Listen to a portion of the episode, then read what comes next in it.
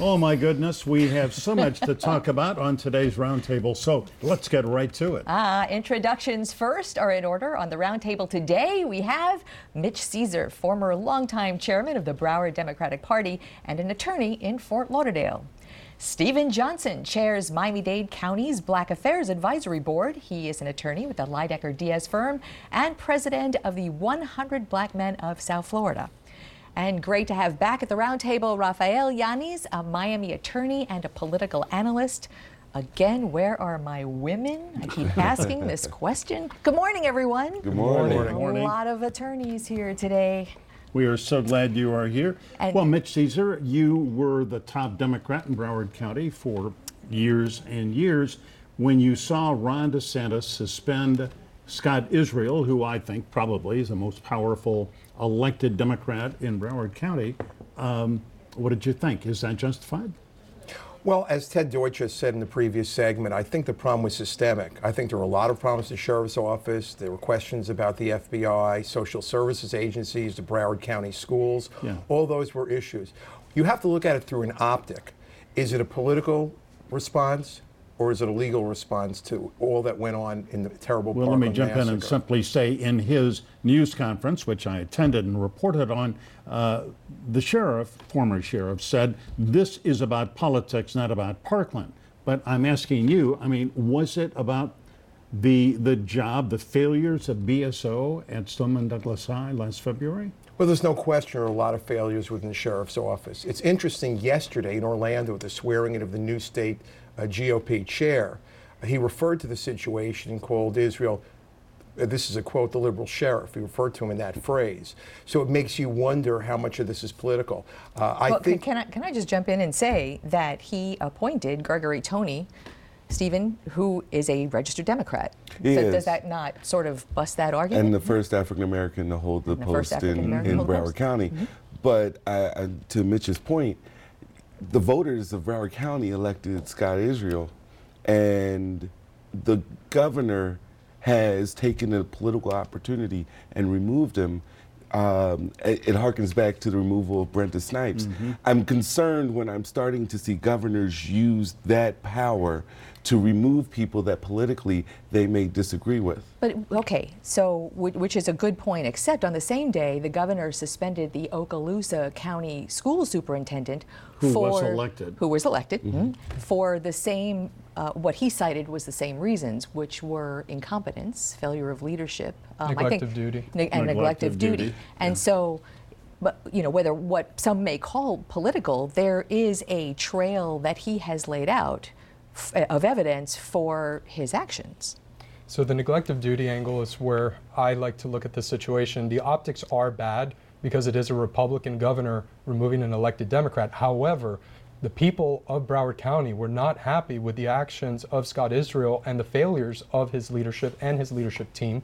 And unfortunately, 17 lives were lost on February 14th a year ago. We're almost at that one year anniversary, and none of us can imagine the pain that those families feel because all these systemic failures. You brought up the FBI earlier uh, with Ted Deutch, but we also have the issue with the Broward Schools, report, uh, excuse me, Broward School Superintendent, who they had a troublesome student in their midst, and he was just being passed along from administrator to administrator, and they were even jokes at the school about, "Are you on his list?" referring to the shooter. Well, Robert Runcie, as superintendent, is not an elected position, and I think that Yeah. the governor was questioning whether he even has Yeah, the power but- to take action about that. But excuse me, Andrew Pollock, one of the parents, is you know lost a child in that terrible shooting. Uh, you know, Andrew Pollock said at BSO headquarters on Friday, Robert Runcie is our next target. I mean, is this that is, I would say, in a sense, a political agenda? Mitch, what do you think? Well, I would agree with that, certainly. I, I did see the quote where he took credit for both the removal of Sheriff Israel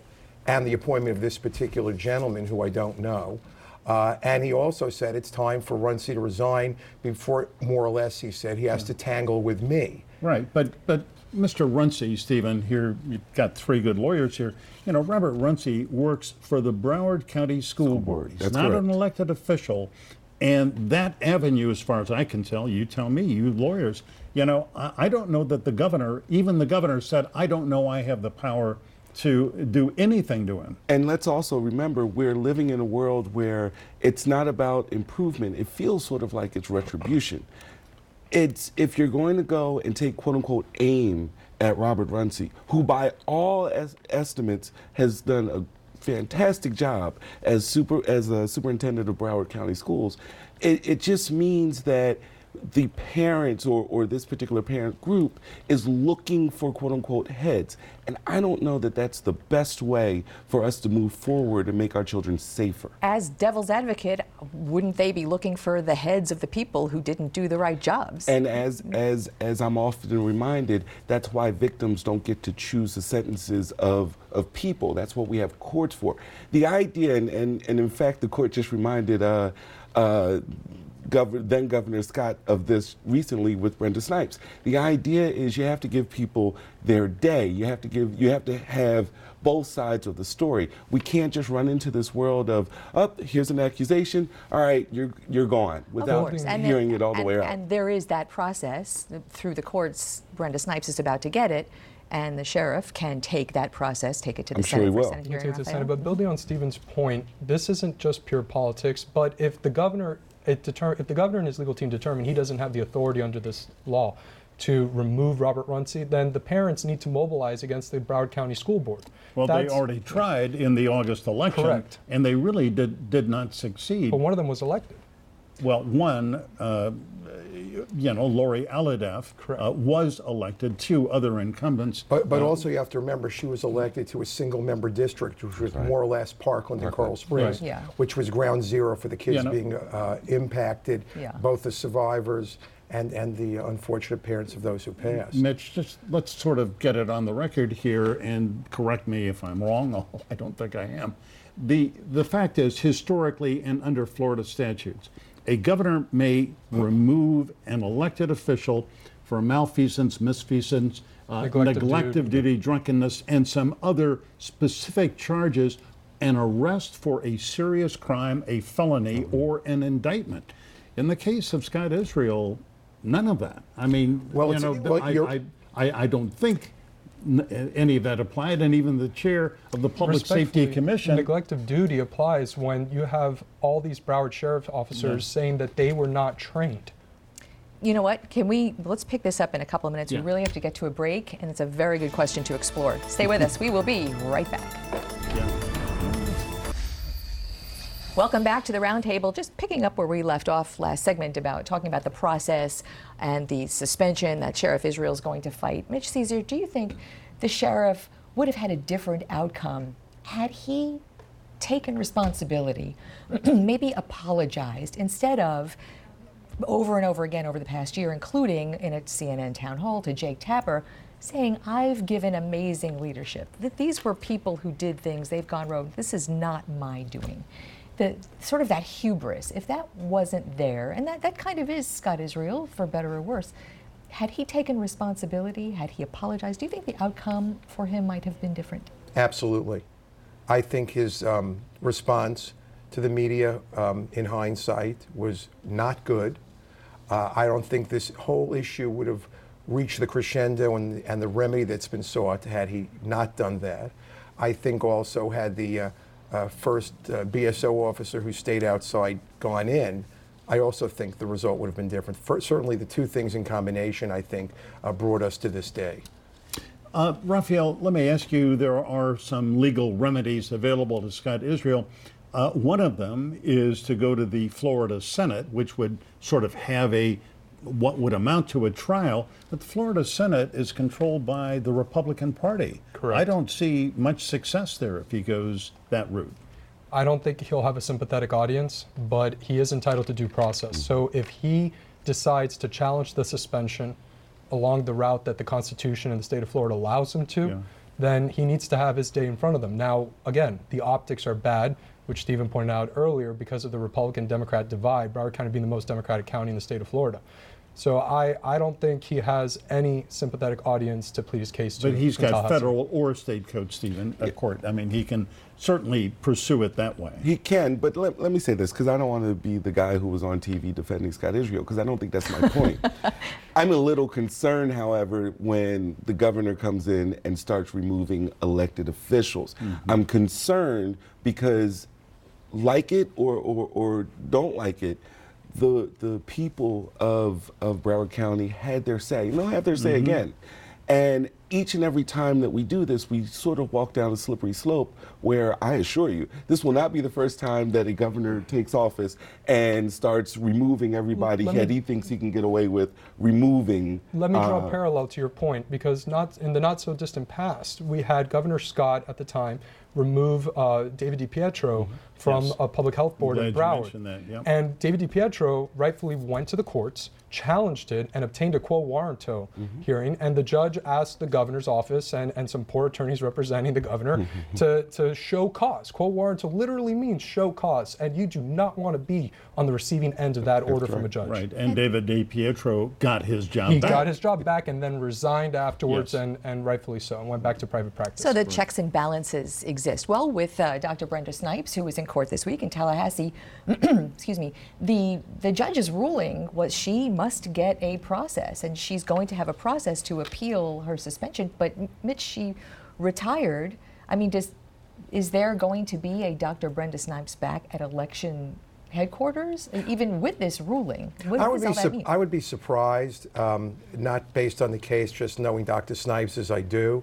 Uh, it was a 15-page federal judge opinion in which the court basically said you've provided no remedy to Dr. Snipes, and you have to give her a chance to respond.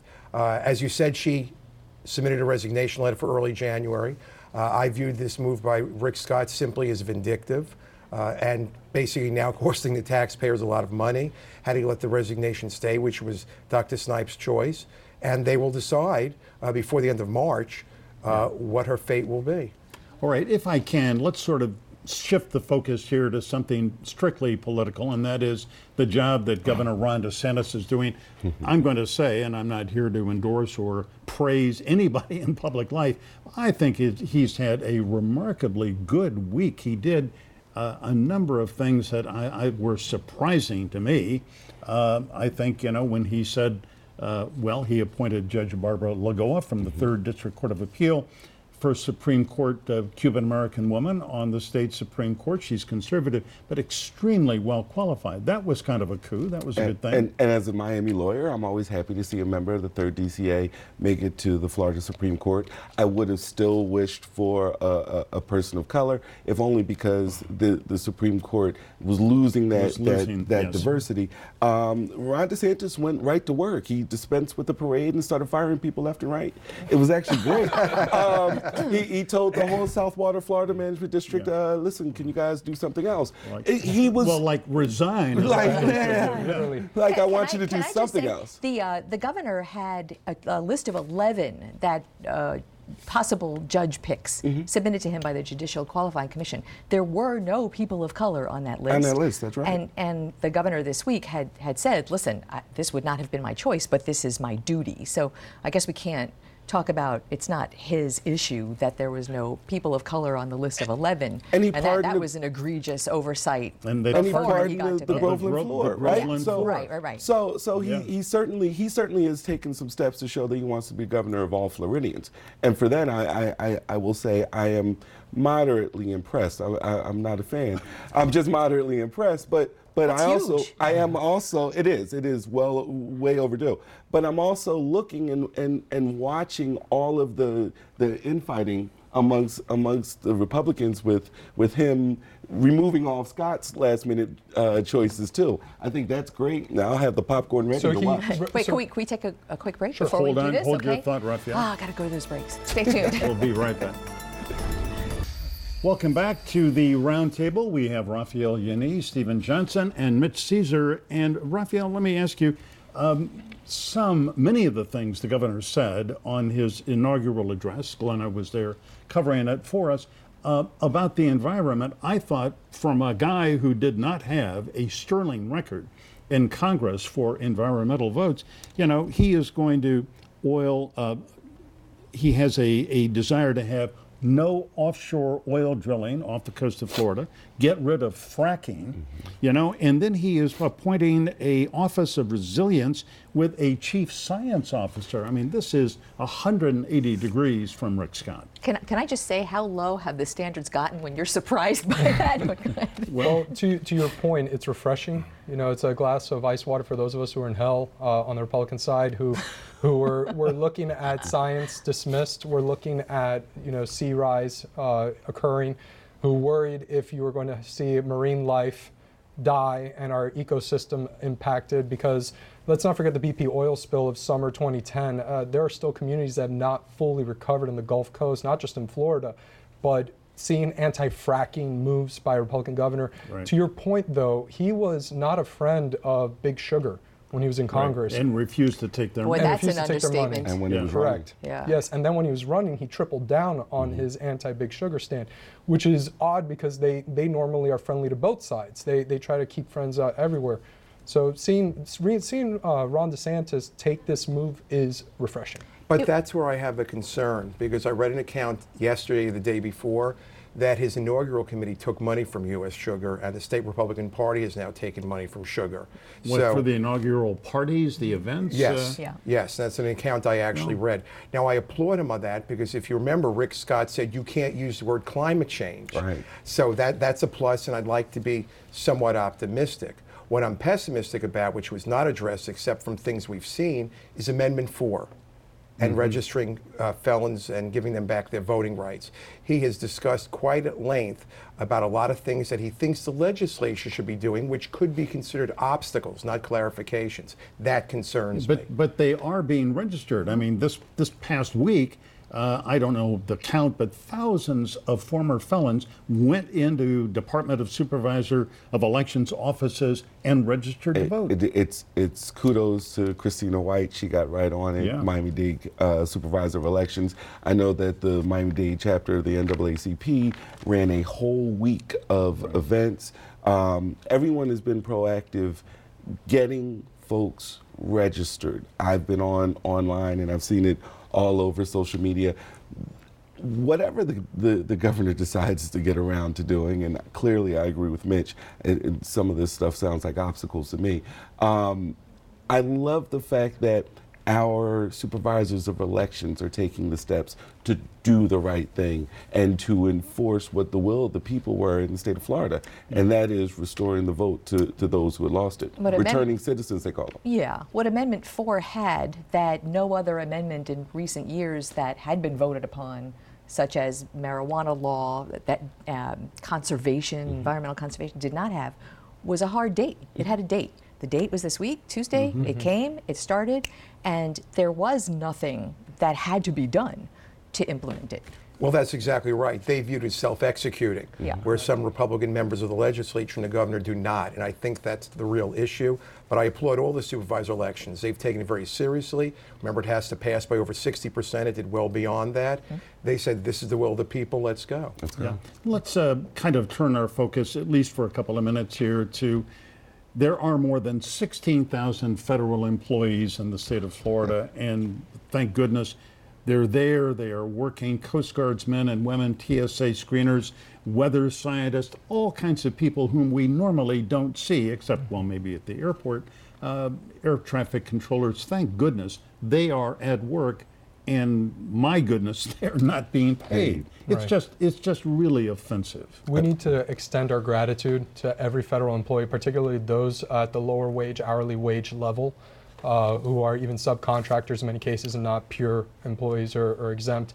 We need to extend our gratitude to them that they're still showing up to work. But uh, one area with three attorneys here that I, I would be remiss if I didn't discuss are the federal courts. Due process does not stop just because Congress and the president cannot Yeah. get their, their um, act together. But the immigration courts are really backed up. They're backed up in a normal day. Well, well, they're backed up. Good but, I mean, point. they're particularly backed up because you can't, you know, they have motions apparently in front of immigration judges. Yes. And they can't, you know, even when there was a scheduled hearing, they can't get in front of the judge. And I did speak to one federal judge who said we're a couple of weeks away from seeing the federal court slow down. Right. Wow. What do you mm. think, Mitch? And that was a couple Where's weeks this ago, by the way. Yeah. Who nobody knows, certainly the president doesn't. You know, I look at this as more or less a very horrible publicity stunt. He says there's a national security crisis. What he has is a political crisis. Mm-hmm. And the reason he went on TV the other day is he's trying to hold his Republicans in check. You know, Democrats only need four votes to cross over in the U.S. Senate. And they've already had three that have said they will vote immediately to end the shutdown and begin discussions. There's a fourth who's already leaning that way, uh, the new uh, senator from West Virginia. And if she comes over, uh, he loses the vote. So I think he was looking for the constituencies to start going after their own electeds to say, stay with the president, stay with the president. He started this But- fight because of Breitbart. Let's say that now. He, he started this fight because he heard that that's what the people wanted to see. That's disgusting. He campaigned on it for two years. But to fight So he now, views he it as had his his own legacy. Congress And for two years. Republicans, Republicans I think it says a lot that his own Congress Congress didn't push for it two forward. years. Here's His, his own he- Congress he- didn't I- push this. here's the issue. You're, question. you're going to hate this. We are out of time. no, I, why do I have to be the to bad guy? Really. Thank you for a great roundtable. Thank you, Rafael gentlemen. Yanni, Stephen Johnson.